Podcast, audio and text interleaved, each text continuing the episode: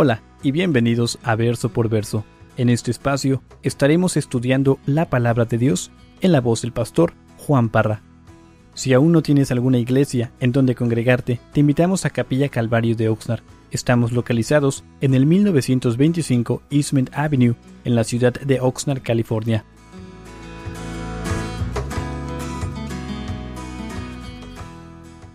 Vamos a concluir en esta noche esta trilogía, trilogía que empezamos hace tres semanas y realmente no sé para ti, pero para mí ha sido de gran bendición. Y, entonces empezamos con el Salmo 22, donde, donde vimos a la persona de Jesús, nuestro Señor. Eh, cuando vemos la, persona de Jesús y, su sacrificio, su entrega, eh, es algo que, que conmueve, debe conmover nuestro corazón ese sacrificio de amor sobre la cruz, lo que Él hizo por ti. Antes de que tú nacieras, Él ya te tenía en mente y Él dio su vida por ti. En el Salmo 22 vimos cómo se entrega apasionadamente, estira sus brazos para ser colgado en un madero, para que tú y yo tengamos una esperanza. Y eso lo vimos en el, en el Salmo 22. Vimos a, a nuestro Señor crucificado. En el Salmo 23 vemos al príncipe de los pastores, cómo Él viene a, nuestras vidas y nos empieza a pastorear. Jehová es mi pastor, nada me faltará. En lugares de delicados pastos me hará descansar, confortará mi alma. Y tal vez en esta noche tú necesitas ese confort en, tu vida. Que el Señor llegue y, te empiece a pastorear a esas aguas cristalinas donde tú puedas ser refrescado. Eso lo vimos en el Salmo 23. Y en esta noche vamos a ver el final de esta trilogía y vamos a ver a, nuestro rey. Y creo que me encanta cuando los cantos que, escogen el grupo dan con el mensaje y realmente vamos a ver al rey de gloria en esta noche. Y ese rey que va a regresar por su esposa, por su iglesia.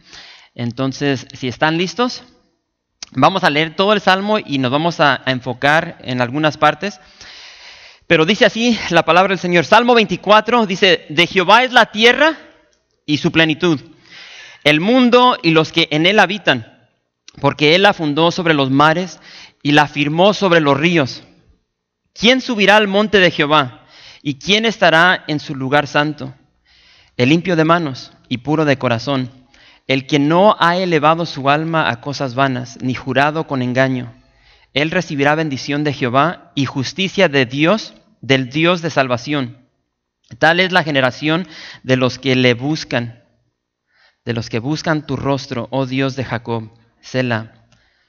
Alzado puertas vuestras cabezas y alzaos vosotras puertas eternas, y entrará el Rey de Gloria. ¿Quién es este Rey de Gloria?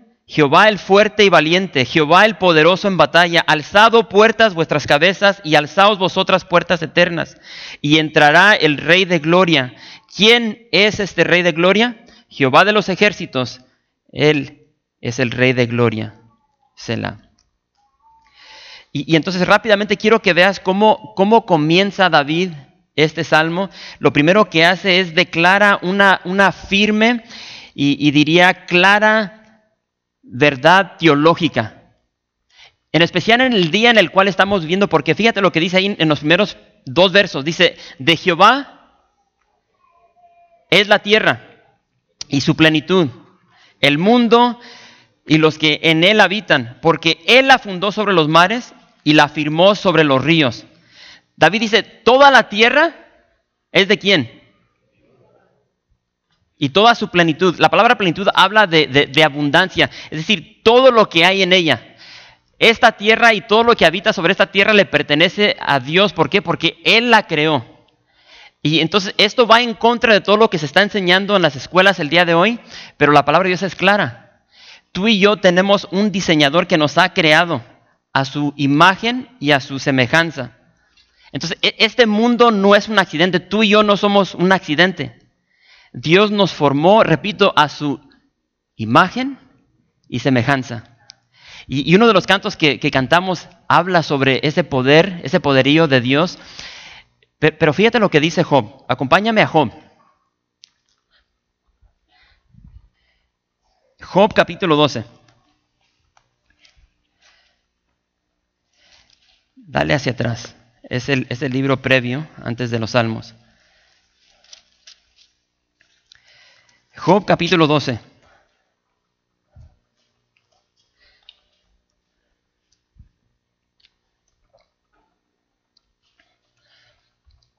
¿Estás ahí? Sí, unas hojitas, puedo ver unas hojitas, voy a esperar. Quiero que todos veamos esto. Job capítulo 12. Vamos a comenzar con, con el verso 6. Y dice así. Y se prosperan las tiendas de los ladrones y los que provocan a Dios viven seguros, en cuyas manos Él ha puesto cuanto tienen. Y en efecto, pregunta ahora a las bestias y ellas te enseñarán, a las aves de los cielos y ellas te lo mostrarán. O habla a la tierra y ella te enseñará, los peces del mar te lo declararán también y después pregunta, ¿qué cosa de todas estas no entiende que la mano de Jehová la hizo? Y, entonces, eh, hermanos, aún la creación, punto y aparte del ser humano, entiende de que Dios es su creador. Y me encanta lo que David dice, no tienen que voltear ahí, pero en el Salmo 50, verso 12 dice, si yo tuviese hambre, no te lo diría a ti, porque mío es el mundo y su plenitud. Y esto pone en contexto a, este personaje a quien adoramos, a quien servimos. Salmo 89, verso 11 dice, tuyos son los cielos, tuya también la tierra, el mundo y su plenitud, tú lo fundaste, tú lo formaste, tú lo creaste. Pablo dice en 1 Corintios capítulo 10, verso 26, porque del Señor es la tierra y su plenitud. Y, entonces, si, si, analizamos esta porción de lo que nos está hablando Pablo, y obviamente otras porciones de los salmos, Dios no solamente es nuestro creador, pero también es nuestro salvador. Aquí entra algo personal, algo íntimo en tu vida y en la mía. Él es nuestro creador. Él, Él nos rescató de nuestra vana manera de vivir. Y me encanta el testimonio de este, este muchachito porque creo que todos tenemos un pasado que no es muy agradable. Y podemos regresar y podemos ver lo que Dios hizo en nuestra vida, de cómo nos sacó de esa vida de inmundicia y ahora nos establece en, en Él. Y, entonces podemos ver al pasar los días, las semanas, los meses, los años, cómo Dios va transformando tu vida y la mía. Y honestamente, si tú estás aquí y ya llevas años y años yendo a la iglesia y no hay ningún cambio en tu vida, eh, algo está mal. Porque es imposible que tú tengas una relación con el Dios creador del universo y tu vida no cambie. muchas personas van a distintas iglesias y sus vidas no cambian. ¿Por qué? Porque están en una religión. Es, es todo lo que es. Es un club religioso donde llegan a la iglesia simplemente para sentirse bien. No llegamos a la iglesia para sentirnos bien. Llegamos aquí para estar en comunión, no solamente con Dios, sino con el pueblo de Dios, y que haya una transformación en nuestras vidas. Entonces aquí vemos de que Dios no solamente es nuestro creador, es nuestro salvador. Entonces ya que Dios nos ha rescatado, ya que Dios nos ha redimido con su preciosa sangre, fíjate lo que dice Pablo. Romanos capítulo 14 dice lo siguiente, verso 8 y 9 dice, pues si vivimos, ahora pregúntate si tú vives, porque Pablo dice en Efesios de que antes estábamos muertos en nuestros delitos y pecados. Pero Dios, que es rico en misericordia. Entonces, cuando entra Dios a la ecuación, entonces nuestra vida cambia. Nos va, nos vamos de muerte a vida. Y entonces digo que Dios, Dios es un Dios milagroso. No hay mayor milagro que la salvación. Y dice, pues si vivimos, ¿para quién vivimos? Para el Señor vivimos. Ahora pregúntate, ¿para quién estás viviendo el día de hoy? Honestamente, ¿para quién vives? Para el Señor vivimos y si morimos, para el Señor morimos. Así pues, sea que vivamos o que muramos del Señor, somos. ¿Por qué? Porque Él nos compró con su sangre. Porque Cristo para esto murió y resucitó y volvió a vivir para ser Señor así de los muertos como de los que viven.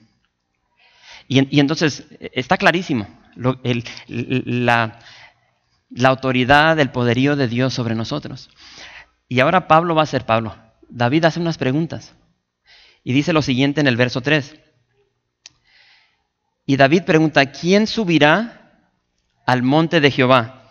¿Y quién estará en su lugar santo? Y después contesta, el limpio de manos y puro de corazón, el que no ha elevado su alma a cosas vanas ni jurado con engaño, él recibirá bendición de Jehová y justicia del Dios de salvación. Tal es la generación de los que le buscan, de los que buscan tu rostro, oh Dios de Jacob. Selah. Ahora, es interesante ver en el día en el cual estamos viviendo. Y, si tú no puedes notar esto, entonces no sé, no sé qué estés viendo. Eh, el día de hoy, nuestra sociedad, en el mundo en el cual vivimos, está buscando, ¿está buscando qué? Una palabra. ¿La qué? El placer. El mundo de hoy busca felicidad. Y, al buscar esa felicidad va a ganar por el camino del placer. Y, entonces e, es, es, un, es una cosmovisión bien egoísta de lo que yo quiero. Está centrado en el yo. Y entonces si tú te pones a ver, repito, la sociedad en la cual vivimos, si tú ves los noticieros el día de hoy, te vas a dar cuenta de que la gente no busca la verdad. El día de hoy, o sea, si honestamente tú te pones a ver las noticias, la tele, es, es poca la verdad que se está transmitiendo el día de hoy. Inclusive en, las noticias. Si tú te vas a sentar a ver noticias, tú ya por, por costumbre eh, eh, esperas que te estén diciendo la verdad. Y eso ha cambiado el día de hoy. Entonces la gente el día de hoy no busca la verdad, no busca la santidad, no busca la pureza. Vivimos en un mundo eh, bien relativo. O sea, ya la verdad ha sido transformada. Lo que es verdad para mí tal vez no es verdad para ti. Entonces, si para mí vivir mi vida con un hombre, esa es mi verdad. Y, mientras yo me sienta bien y, sea feliz, no hay ningún problema. Si yo quiero hacer esto, o quiero hacer esto, mientras yo me sienta feliz y me sienta bien, esa es mi verdad. Y si tú te opones a eso, hay un gran problema. Pero la pregunta que David está haciendo aquí es, ¿quién puede entrar en el mundo en el cual vivimos, en nuestra, en, nuestra sociedad, pregúntate eso, ¿quién puede entrar a la presencia de Dios? ¿Quién puede, en aquel entonces era el tabernáculo, ¿quién puede ir a la presencia de Dios, la cual habitaba en el tabernáculo? ¿Quién puede subir a ese monte santo? Y él contesta, hace la pregunta y después contesta. Y ahorita vamos a ver la contestación, pero eh, si, si, te vas al, al Salmo 15, y es un salmo bien cortito, ya lo estudiamos, es muy similar lo que David dice aquí en el, en el, en el Salmo 24 a lo que ya previamente nos dijo en el Salmo 15. Y ahí en el Salmo 15 dice, Jehová, ¿quién habitará en tu tabernáculo? ¿Quién morará en tu monte santo? El que anda en integridad y hace justicia y habla verdad en su corazón, el que no calumnia con su lengua ni hace mal a su prójimo, ni admite reproche alguno contra su vecino, aquel a cuyos ojos el vil es menospreciado, pero honra a los que temen a Jehová, el que aún jurando en daño suyo, no por eso cambia, quien su dinero no dio a osura, ni contra el inocente admitió cohecho. El que hace estas cosas no resbalará jamás. Y entonces aquí, aquí David dice en, en el verso 4, contestando su propia pregunta, el limpio de manos y puro de corazón, el que no ha elevado su alma a cosas vanas ni jurado con engaño. Y entonces, aquí lo que David está diciendo, la persona que puede estar delante de la presencia de Dios, la persona que puede subir a ese monte santo, la persona que puede subir al tabernáculo, es el que vive con manos limpias. Es lo que está diciendo. Y, obviamente aquí David no está hablando de higiene. O sea, no es de que tienes que lavarte las manos cada 10 minutos. Y, hay una foto bellísima que nos aclara eso eh, cuando vamos al Nuevo Testamento donde Pilato condena a su creador, a, ese, a ese Dios que le dio vida, aliento, al que, al que mantenía su palpitar en ese momento, Pilato lo condena a muerte y después va y se limpia las manos. Y créeme de que sus manos no estaban limpias. David no está hablando aquí de, higiene. Eh, el, limpio de manos está hablando de, un estilo de vida que tú vives delante de Dios. Y al vivir ese estilo de vida delante de Dios, lo vas a vivir delante de tu esposa, de tu esposo, de tus hijos, de tus hermanos, de tus compañeros de trabajo, eh, delante de todos.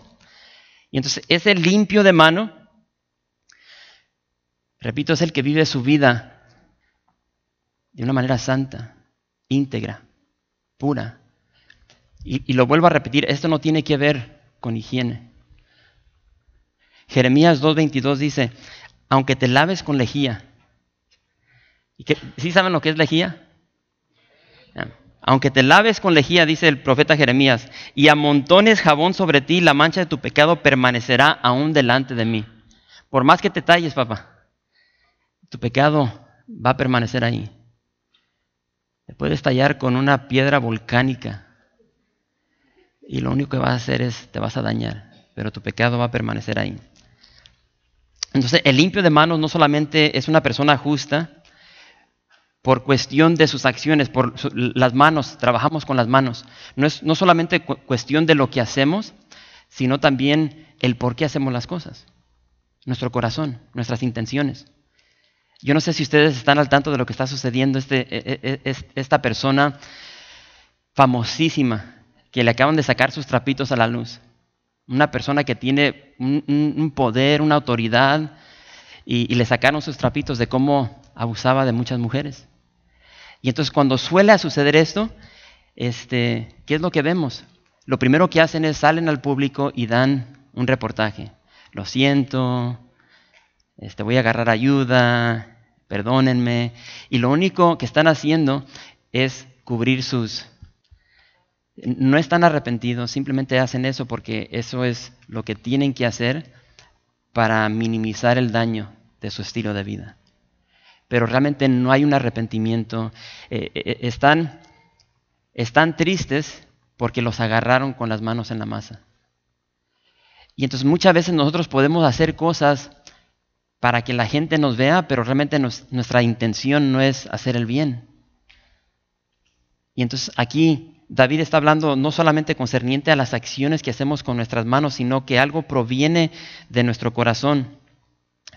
Está hablando de esa persona que está fundamentada en la palabra de Dios. Y digo, ¿por qué? ¿por qué está fundamentada en la palabra de Dios? Porque de su corazón va a salir esa verdad.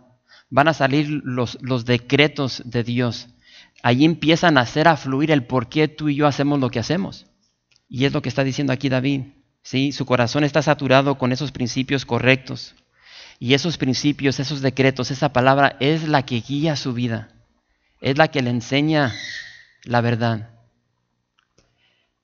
Y después David dice que no eleva sus manos a cosas vanas, es decir, su adoración es verdadera, su adoración es verdadera, es dirigida al Dios verdadero. Y, en el contexto de, de David era fácil elevar tus manos a dioses falsos, así como lo podemos hacer el día de hoy. ¿sí? David está diciendo, nuestra adoración tiene que ser verdadera. Es lo que dice Jesús en, el Evangelio de Juan, capítulo 4, con la mujer samaritana. Y entonces vemos de que a quién dirigimos nuestra adoración es muy importante. ¿De qué te sirve dirigir tu adoración a un objeto que tiene ojos pero no puede ver? Que tiene oídos y no puede escuchar tu clamor? Que tiene boca pero no te puede responder? Tiene manos, pero no te puede palpar. Tiene pies, pero lo tienen que cargar. Es impotente para ayudarte en cualquier circunstancia que tú tengas en tu vida. Entonces nuestra adoración tiene que ser guiada por la verdad. Y es lo que le dijo Jesús a la mujer samaritana. Dios está buscando adoradores que le adoren en espíritu y en verdad. Esto, esto no tiene que ver solamente con emociones y, o sea, eh, tiene, tiene que estar saturada de verdad. Porque si no está saturada de verdad, vamos a hacer unas loqueras. Y créame, creo que ya todos han visto lo que puede suceder en una iglesia el día de hoy. Cuando nomás hay pura emoción, espíritu. Si no hay verdad, tenemos que tener mucho cuidado. Y entonces, me encanta lo que dice David en el Salmo 31. Acompáñame ahí, el Salmo 31.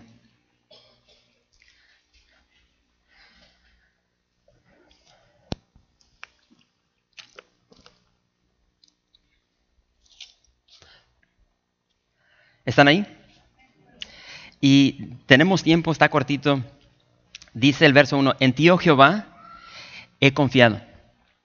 No sea yo confundido jamás. Líbrame en tu justicia. Inclina a mí tu oído. Líbrame pronto.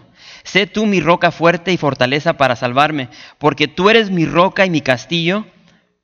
Por tu nombre me guiarás y me encaminarás. Sácame de la red que han escondido para mí, pues tú eres mi refugio. En tu mano encomiendo mi espíritu, tú me has redimido, oh Jehová, Dios de verdad. Y después dice en el verso 6, aborrezco a los que esperan en vanidades ilusorias, mas yo en Jehová he esperado. Y el verso 6, me encanta cómo lo pone la, la nueva traducción viviente. Y dice, detesto, David dice, detesto a los que rinden culto a ídolos. Y me encanta esa palabra, inútiles. Dice, pero yo, dice, yo confío en el Señor. Y entonces tenemos que recordar que idolatría es todo lo que colocamos en nuestro corazón en lugar de Dios. Y entonces no es cuestión de, tener un, un, objeto, un ídolo, una estatua.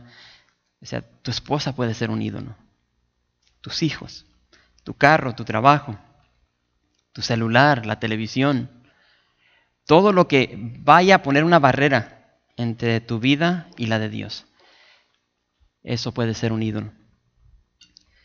Después David dice, ni, ni, ha jurado con engaño. Aquí nos está hablando de vivir vidas nuevamente centradas en la verdad, tanto en nuestras vidas cotidianas como, repito, en nuestra adoración. David dirigiéndose a Dios le dice lo siguiente en el Salmo 51. He aquí, dice, tú amas la verdad en lo íntimo.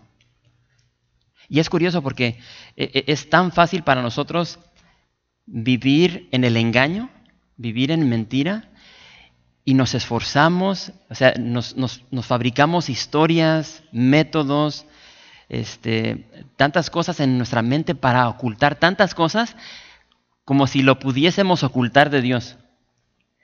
Lo, podemos ocultar de, de, las personas que están a nuestro alrededor, pero de Dios jamás lo podemos ocultar. Pero nosotros, o sea, como bien sofisticados, pensamos que estamos engañando a Dios pero me encanta porque aquí vemos de que Dios ama la verdad. Y si Él ama la verdad, tú y yo tenemos que amarla también. Porque a veces surgen, surgen situaciones donde podemos engañar a las personas para nuestro beneficio. Y a veces en esas situaciones como que ya no nos importa mucho la verdad. Y nos debe importar la verdad. Ahora, si somos honestos, tenemos que reconocer de que muchas veces nuestras manos no son, no son limpias. Alguien que, que luche con eso o yo soy el único. Muchas veces nuestras manos están sucias. Muchas veces nuestros corazones no son puros. Albergamos cosas que no deben de estar ahí. No siempre cumplimos con nuestras promesas. Engañamos, mentimos para no quedar mal, para vernos bien. Muchas veces cosas vanas, cosas huecas están en nuestro corazón. Y entonces esto me encanta porque qué glorioso cuando entendemos quiénes somos sin Cristo, pero después ahora podemos ver el valor que hay detrás de la muerte de Jesús. Porque ahora nuestro caminar cristiano no depende de nosotros, sino de todo lo que Jesús hizo. Y entonces ahora empezamos a valorar, a valorar más al Señor porque entendemos de que tú y yo tenemos las manos súper sucias. Tenemos un corazón atascado de, de inmundicia. Diría que diario mentimos, engañamos, pero tenemos a, a nuestro Señor. Y Él es glorioso, Él es santo, Él es justo, Él es todopoderoso, verdadero. Y Él subió a ese monte a dar su vida por nosotros. Y subió a ese monte para que tú y yo fuésemos perdonados, pero para que fuésemos justificados. Entonces ahora, a pesar de que eh, hay ese pecado en nuestra vida, delante de Dios, por la sangre de Cristo, tú y yo podemos entrar a la presencia de Dios el Padre justos, limpiecitos, como si jamás hubiésemos pecado. Y ahora, e, e, eso es glorioso cuando tú metes, eh, no, ya no puedo decir eso, cuando te equivocas y, este, y ofendes a alguien, haces algo que sabes, en, cuanto lo haces, el Espíritu Santo te está trayendo convicción y, y dices, ¿por qué hice esto? Y después sientes el abrazo del Señor. Y sabes que, que Cristo pagó por eso en la cruz. Es algo glorioso. Y lo, lo, vuelvo a repetir, e, en Cristo ahora somos perdonados, somos santos. Él, aparte de que nos perdona, Sí, porque tenemos que recibirle. A todos los que le recibieron les dio potestad de ser hechos hijos de Dios. Entonces lo recibimos en arrepentimiento y nos perdona. Y ahora Él nos hace santos. Nos aparta para Él para que, como vimos al principio, para que vivamos para Él, no para nosotros. Y ese es el problema con muchas personas. Muchas personas llegan a la iglesia y lo que quieren es un Salvador. Pero no quieren un Señor. Quieren a, a alguien que les salve, pero no se quieren someter a su señorío. Entonces llegan este, lloran, reciben al Señor, pero siguen viviendo su vida para ellos. Entonces lo que, lo que hicieron es compraron una póliza de aseguranza. Digo compraron porque van a seguir viviendo ese estilo de vida donde llegan a la iglesia y digo compraron porque van a dar sus ofrendas, van a dar, pero realmente cuando salen de aquí no están viviendo para el Señor. Y tenemos que tener mucho cuidado con eso. Entonces, ¿Dónde nos quedamos? Me encanta lo que dice el apóstol Juan. Antes de ver eso, hermanos, algo bien sencillo. Tu vida, mi vida, simplemente es una reflexión de la relación que tenemos con Dios. Así de sencillo. Mientras más íntima sea tu relación con Dios, más vas a glorificar al Señor. Así de sencillo. Entonces, si, constantemente eh, la estás regando y estás haciendo cosas que no debes, es porque tu relación con Dios no está bien. Es algo superficial. Y entonces cuando no tienes relación con Dios, empiezas a caminar en la carne y no en el Espíritu. Entonces es cuestión de estar bien relacionado con Dios. Y, entonces lo que no queremos hacer es, es caer en ese estilo de vida. El apóstol Juan dice lo siguiente. Si decimos que tenemos comunión con Él, porque repito, hay muchas personas que te van a decir, ah, es que yo soy cristiano. Y, por dentro dices, pues, ¿de dónde? Si decimos que tenemos comunión con Él, está hablando de relación, de tener intimidad con Dios. Dice, y andamos en tinieblas. O sea, vivimos en pecado. Eh, me encanta Juan, clarísimo, no yo el, apóstol. Dice, mentimos y no practicamos la verdad. Y si no practicamos la verdad, estamos practicando la mentira. Y hay muchas personas autoengañadas que dicen, tío, que yo recibí al Señor hace 20 años, ah, lo tengo aquí anotado en mi Biblia, pero su, estilo de vida no comunica de que le pertenece al Señor, porque vive para, para el yo, no para el Señor. Y entonces aquí ya va a concluir, vamos a concluir aquí. Este, ¿Dónde nos quedamos? En el verso 5, ¿no? Bueno, rápidamente, ¿cuál, cuál, es, el, cuál es el resultado? De vivir de esta manera. Creo que todo tiene un propósito. Y dice en el verso 5, dice, Él recibirá bendición de Jehová y justicia del Dios de salvación. Tal es la generación de los que le buscan, de los que buscan tu rostro, oh Dios de Jacob, Selah. Entonces, si tú vives de acuerdo a lo que Dios ha establecido en la palabra de Dios, tú vas a ser bendecido. Así de sencillo. Así como lo fue Jacob vas a ser bendecido, ah, vas a ser justo en Él y por Él. Me encanta lo que dijo David, Salmo 84, verso 11, dice, porque soy, perdón, porque sol y escudo es Jehová Dios. Gracia y gloria dará Jehová. No quitará el bien a los que andan en integridad. Y entonces, sencillo, cuando tú vives de acuerdo a la palabra de Dios, tu vida va a ser bendecida. Y, pero como ya hemos visto, van a llegar conflictos a nuestra vida. Y eso no significa de que Dios no está bendiciendo nuestra vida. Tenemos el ejemplo de Job. E, e, entonces, la finalidad de, caminar con el Señor, o sea, es ser bendecidos por Dios. Y la finalidad es la muerte, y después aún de la muerte tenemos relación con Dios. Y ahora sí, para concluir, verso 7. Y dice, alzado puertas vuestras cabezas, y alzaos vosotras puertas eternas, y entrará el Rey de Gloria. ¿Quién es este Rey de Gloria? Jehová el fuerte y valiente, Jehová el poderoso en batalla. Alzado puertas vuestras cabezas y alzaos vosotras puertas eternas y entrará el Rey de Gloria. ¿Quién es este Rey de Gloria? Jehová de los ejércitos. Él es el Rey de Gloria, Sela.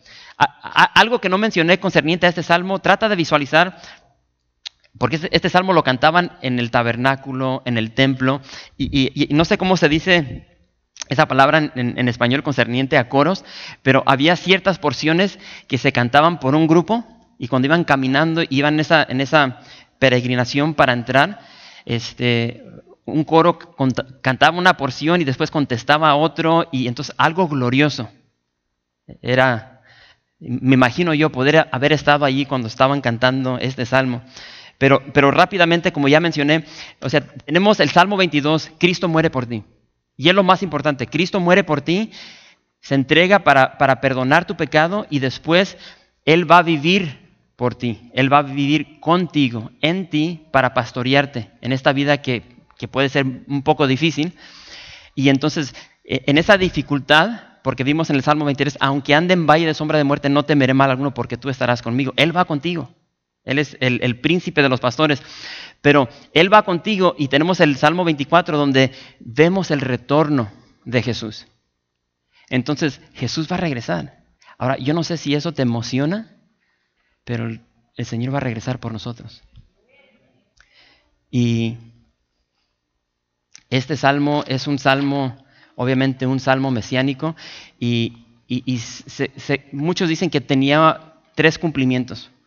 El primero cuando Jesús entró por la puerta dorada, cuando en el domingo de Ramos que va en el pollino, baja el monte de los olivos, entra por la puerta dorada y las multitudes cantaban Osana, Osana en las alturas. También se cumple cuando Jesús es llevado al cielo y se sienta a la diestra de su Padre, Apocalipsis capítulo 3. Pero también se cree de que se va a volver a cumplir cuando Jesús retorne por su iglesia. Y entonces hay, unas cosas que quiero que veamos y tenemos 20 minutos. Ahora, no sé si puedes ver este mapa. Por eso dije, si, si te quieres acercar, los que están atrás pueden ver, honestamente. Yo, yo, estoy, yo estoy aquí, de aquí ni lo puedo ver.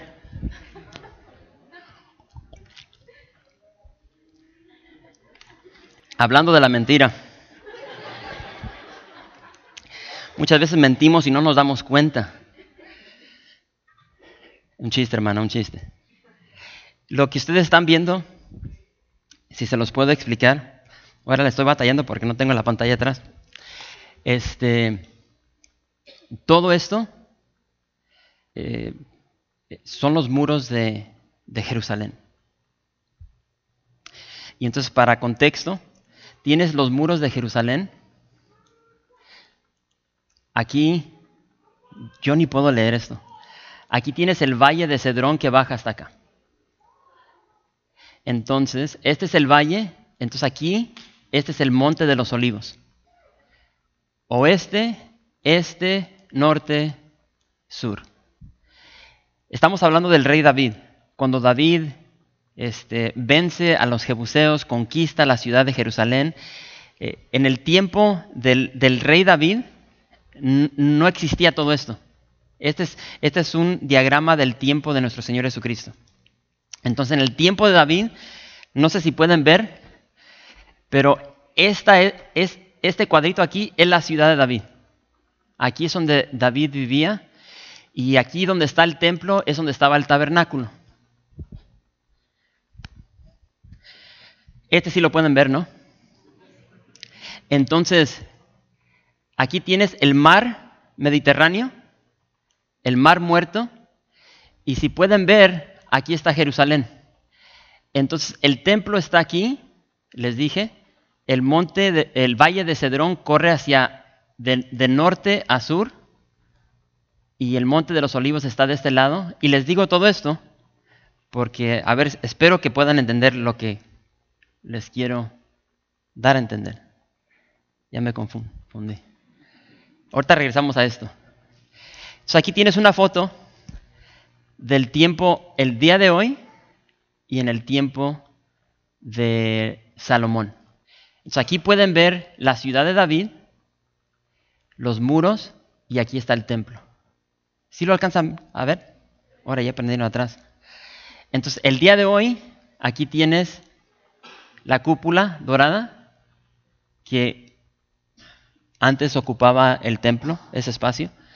Aquí tienes el valle de Cedrón, la ciudad de David, aquí, Monte de los Olivos acá.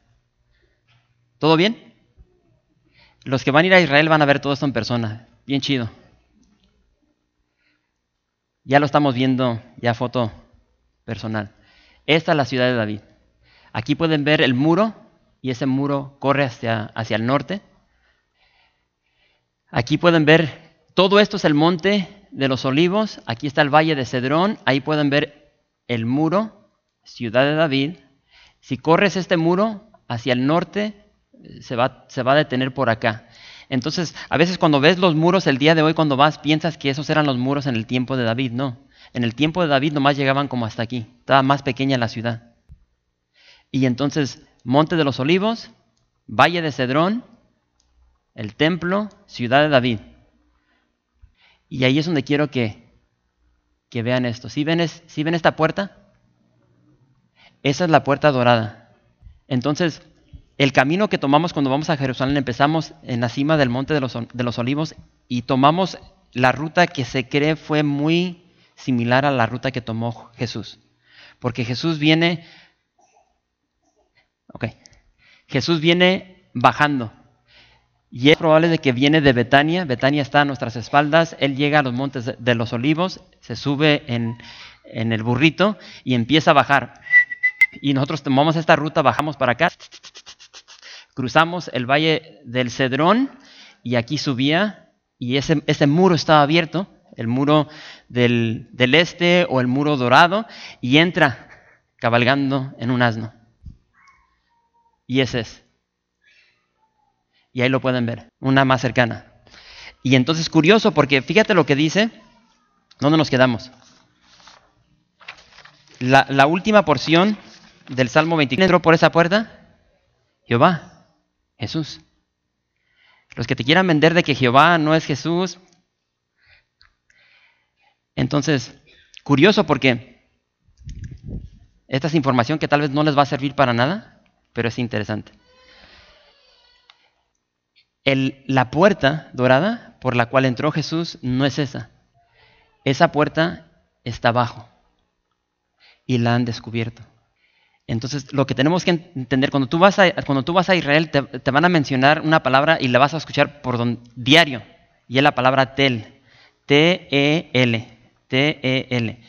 Y, significa montículo. Y cuando tú llegas a Israel, te vas a dar cuenta y se ven estos, estos montes pequeños y piensas que son montes, pero no son montes. Son ciudades que han sido reedificadas. Entonces en aquel entonces constantemente había guerras, llegaba un invasor, vencían a esa ciudad, la derribaban y construían. Construían sobre ella y entonces con el pasar de los años tienes esto. Están creciendo y, toman la forma de, una, pequeña montaña. Y piensas que son montañas y no, son, son puras ciudades que están debajo. Y entonces cuando tú vas a Israel, cuando vas al otro lado, porque al otro lado de eso, como a unos 200 metros, está el muro de los lamentos. Y ahí te bajan y te van a bajar unos 30, 40 metros y vas a llegar al nivel de, las calles donde caminaba Jesús. Y entonces debajo se encuentra el muro por donde por donde entró Jesús. Pero llegan los turcos y empiezan a reedificar los muros y, hacen este muro y ellos mismos lo sellan. ¿Por qué? Porque todos saben de que el Mesías tenía que entrar por ese muro. Entonces ellos lo sellan para que no pueda entrar el Mesías. Y no solamente lo sellan, sino que enfrente pueden ver, no sé si lo notaron, es un panteón. Este es un panteón musulmán. Y entonces ellos saben de que los judíos no pueden entrar en un lugar de muertos. So, no solamente sellan, sino que empiezan a enterrar ahí a esos muertos. ¿Por qué? Porque ahora ya no va a poder entrar Jesús. Pero Jesús ya entró. Y entonces es curioso porque cuando empiezas, empiezas a ver diferentes escrituras, te vas dando cuenta de cómo la palabra de Dios está hilada. Y, o sea, Dios tiene todo bajo control. Ezequiel, acompáñame a Ezequiel, capítulo 44.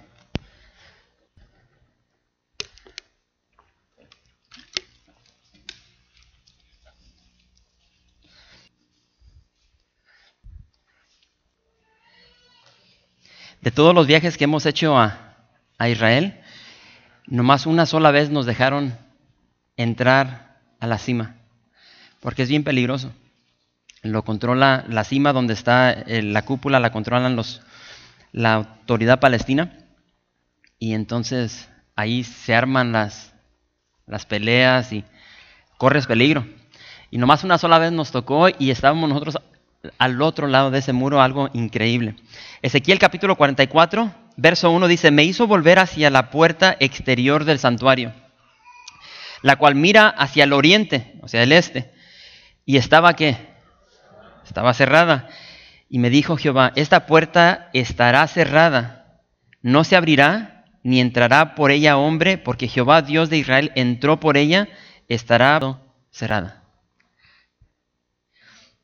Lamentaciones, una más. no tengo la. Lamentaciones capítulo 2.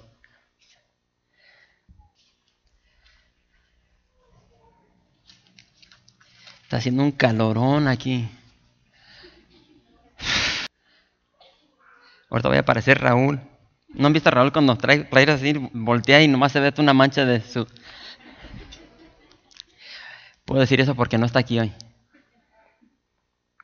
Lamentaciones capítulo 2, verso 9 dice, sus puertas fueron echadas por tierra.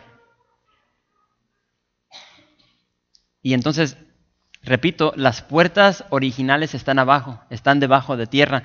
La, la NTV dice, las puertas de Jerusalén se han hundido en la tierra. Zacarías, capítulo 14. Y entonces, repito, cuando llegamos, busca Zacarías capítulo 14, pero después aquí dice en el Salmo 24, alzado puertas vuestras cabezas y alzaos vosotras puertas eternas y entrará el Rey de Gloria. Y esta no va a ser la primera vez que va a entrar Jesús, está hablando de la segunda. Zacarías 14:4. ¿Están todos ahí? Dice, y se afirmarán sus pies en aquel día sobre el monte de los olivos, que está enfrente de Jerusalén al oriente, como estamos viendo. Y el monte de los olivos se partirá en el oriente y hacia el occidente, haciendo un valle muy grande, y la mitad del monte se apartará y la otra mitad hacia el sur. Entonces, Chequen esto. Yo no sé si esto les fascina a ustedes, pero para mí, este es el valle. Entonces lo que, lo que acaba de decir Zacarías, este valle, cuando, Jesús regrese, dice que va a sentar sus pies sobre el monte de los olivos. Aquí está el monte de los olivos. Y entonces va a ser, va a ser esta onda. Cuando Él se pare sobre, los montes sobre el monte de los olivos, dice que va a haber un temblor que va a partir la tierra.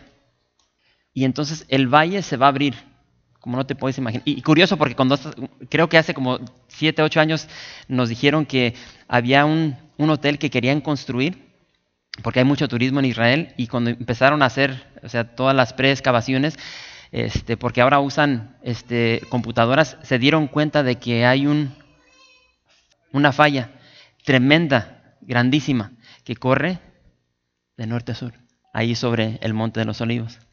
Entonces, lo que acabamos de leer es de que cuando Jesús pise sobre los montes de los olivos, se va a partir el valle de Cedrón. Y es curioso porque aquí está Jerusalén y entonces va a haber este temblor y entonces les dije de, norte a sur, de este a oeste. Este es el este, oeste. Y entonces cuando eso suceda, ¿están ahí? Y se, afirmarán sus pies en aquel día sobre el monte de los olivos que está enfrente de Jerusalén al oriente, y el monte de los olivos se partirá por, por el medio, hacia el oriente. Este es el oriente, east. Y después dice, y hacia el occidente, hacia un valle haciendo un valle muy grande y la mitad del monte se apartará hacia el norte y la otra mitad hacia el sur. Si, te bajas al verso 8, dice, acontecerá también aquel día que saldrá de Jerusalén aguas vivas, la mitad de ellas hacia el mar occidental, oriental, perdón, y la otra mitad hacia el mar occidental en verano y en invierno. Entonces lo que va a suceder es de que cuando Jesús pise, temblor, y se va a abrir una brecha de este a oeste, y una fuente, porque ahí está la fuente de guion, y dice que agua va a correr hacia el mar Mediterráneo, pero también hacia el oriente, al mar muerto. O sea, imagínate eh, el tamaño de temblor para que se abra una brecha, para que pueda fluir agua de, de oeste a este. una más. Ah, Joel. Joel capítulo 3. Y aquí terminamos.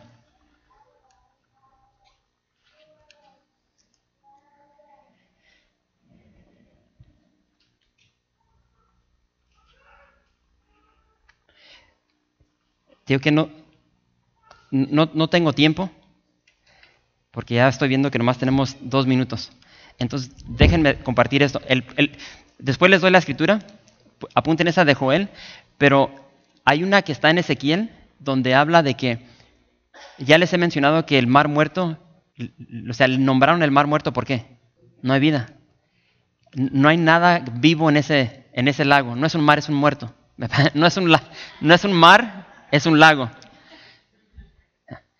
No hay vida y no hay peces, no hay nada. Y entonces en Ezequiel dice que cuando esto suceda, la agua que va a fluir va a dar vida al mar muerto. Y habla de cómo van a poner sus redes los pescadores. Y curioso porque cuando vas a Israel te das cuenta, y siempre creo que he mencionado esta historia, cuando vas bajando al mar muerto porque estás bajando hacia el sur, hay un monito, ya no está, porque antes, o sea, se ha la destrucción que ha sucedido al Mar Muerto ya está acabando las, las playas que tiene. Entonces, pero antes estaba un monito y estaba así con una vara. Y todos los autobuses que van, o sea, porque te dan todo el historial de que no hay vida, no, hay, no hay, peces. Oye, pero ¿por qué está pescando esa persona ahí? Y es un, es un mono, es un, un scarecrow, un este, es como espantapájaro. Nomás pusieron ahí palos y le pusieron camisa, pantalones y un sombrerito. Pero hay, una persona en Israel que, que eh, agarró copyrights, agarró los derechos para vender licencias de pescar en el Mar Muerto. Ese señor tiene fe. Y entonces, ahí tienen, y entonces hay, tantas cosas que uno puede hablar. Eh, o sea, no sé si notaron, eh, este es un un cementerio judío, abajito es un cementerio cristiano y el otro es musulmán. Pero, o sea, no sé si has notado en las fotos que enseño de que los judíos no ponen flores, ponen piedras. Esa es su tarea. Esa es tarea para ustedes. Y, aprendes tanto cuando vas a Israel. Pero no sé si están notando de que las tumbas están todas dirigidas hacia el oeste hacia el templo. Entonces todas están hacia allá, todas. Porque ellos saben lo que acabamos de leer, de que cuando el Señor regrese, Él va a regresar, como dice en la última que no les mencioné, va a llegar a juzgar allá a Jerusalén. Y entonces todos desde que empezaron a, hacer este cementerio se pusieron de esa manera porque cuando llegue el día del juicio y sean resucitados, ellos van a, ser, van a estar acostados y se van a parar para ver todos porque dice, dice que todas las naciones van a ser juzgadas, aquellas naciones que han tratado de, de, vender la, dividir la tierra de Jerusalén. Y no sé si recuerdan cuando eh, estaba toda la, la, política, eh, los candidatos que estaban corriendo hacia la presidencia y, les mencioné de que por cualquier personaje que ustedes voten, asegúrense que ese candidato esté a favor de Israel. Lo hizo en muchas maneras y entonces eh, la candidata era también la visión que ella tenía. Están a favor de los palestinos y no de Israel. Entonces, la palabra de Dios es clara y nos dice de que va a llegar ese día donde el Señor va a juzgar a esas naciones que no apoyaron a su pueblo. Entonces, ya se nos fue el tiempo. Ya creo que la, cuestión es, o sea, por lo que hemos visto, y con esto cerramos, y sería, el, si el Señor es tu, es tu Salvador. Y esa es una pregunta que tú tienes que contestar. Salmo 22, ¿es tu Salvador? ¿Es tu pastor? ¿Es tu rey? Cuando Él regrese, ¿estás seguro, como dice en 1 Tesalonicenses capítulo 4, de que vas a volar con Él? ¿O te vas a quedar? Y esas son, son preguntas muy importantes que tenemos que contestar y poder estar seguros de que cuando ese día llegue, cuando suene la trompeta, que vamos a volar con el Señor. Porque ese día se acerca. Y estamos viendo más y más evidencia de, que eh, el retorno del Señor está cerca. Gracias por visitar calvariooxnar.org. En este sitio web podrás encontrar información fresca cada semana, como los servicios previamente grabados, los cuales están disponibles para ti para que los puedas escuchar en cualquier momento. Estamos seguros que este material será de gran edificación espiritual para tu vida y para tu familia. La visión de Capilla Calvario de Oxnard es ser como Jesús, aprendiendo y viviendo la palabra de Dios.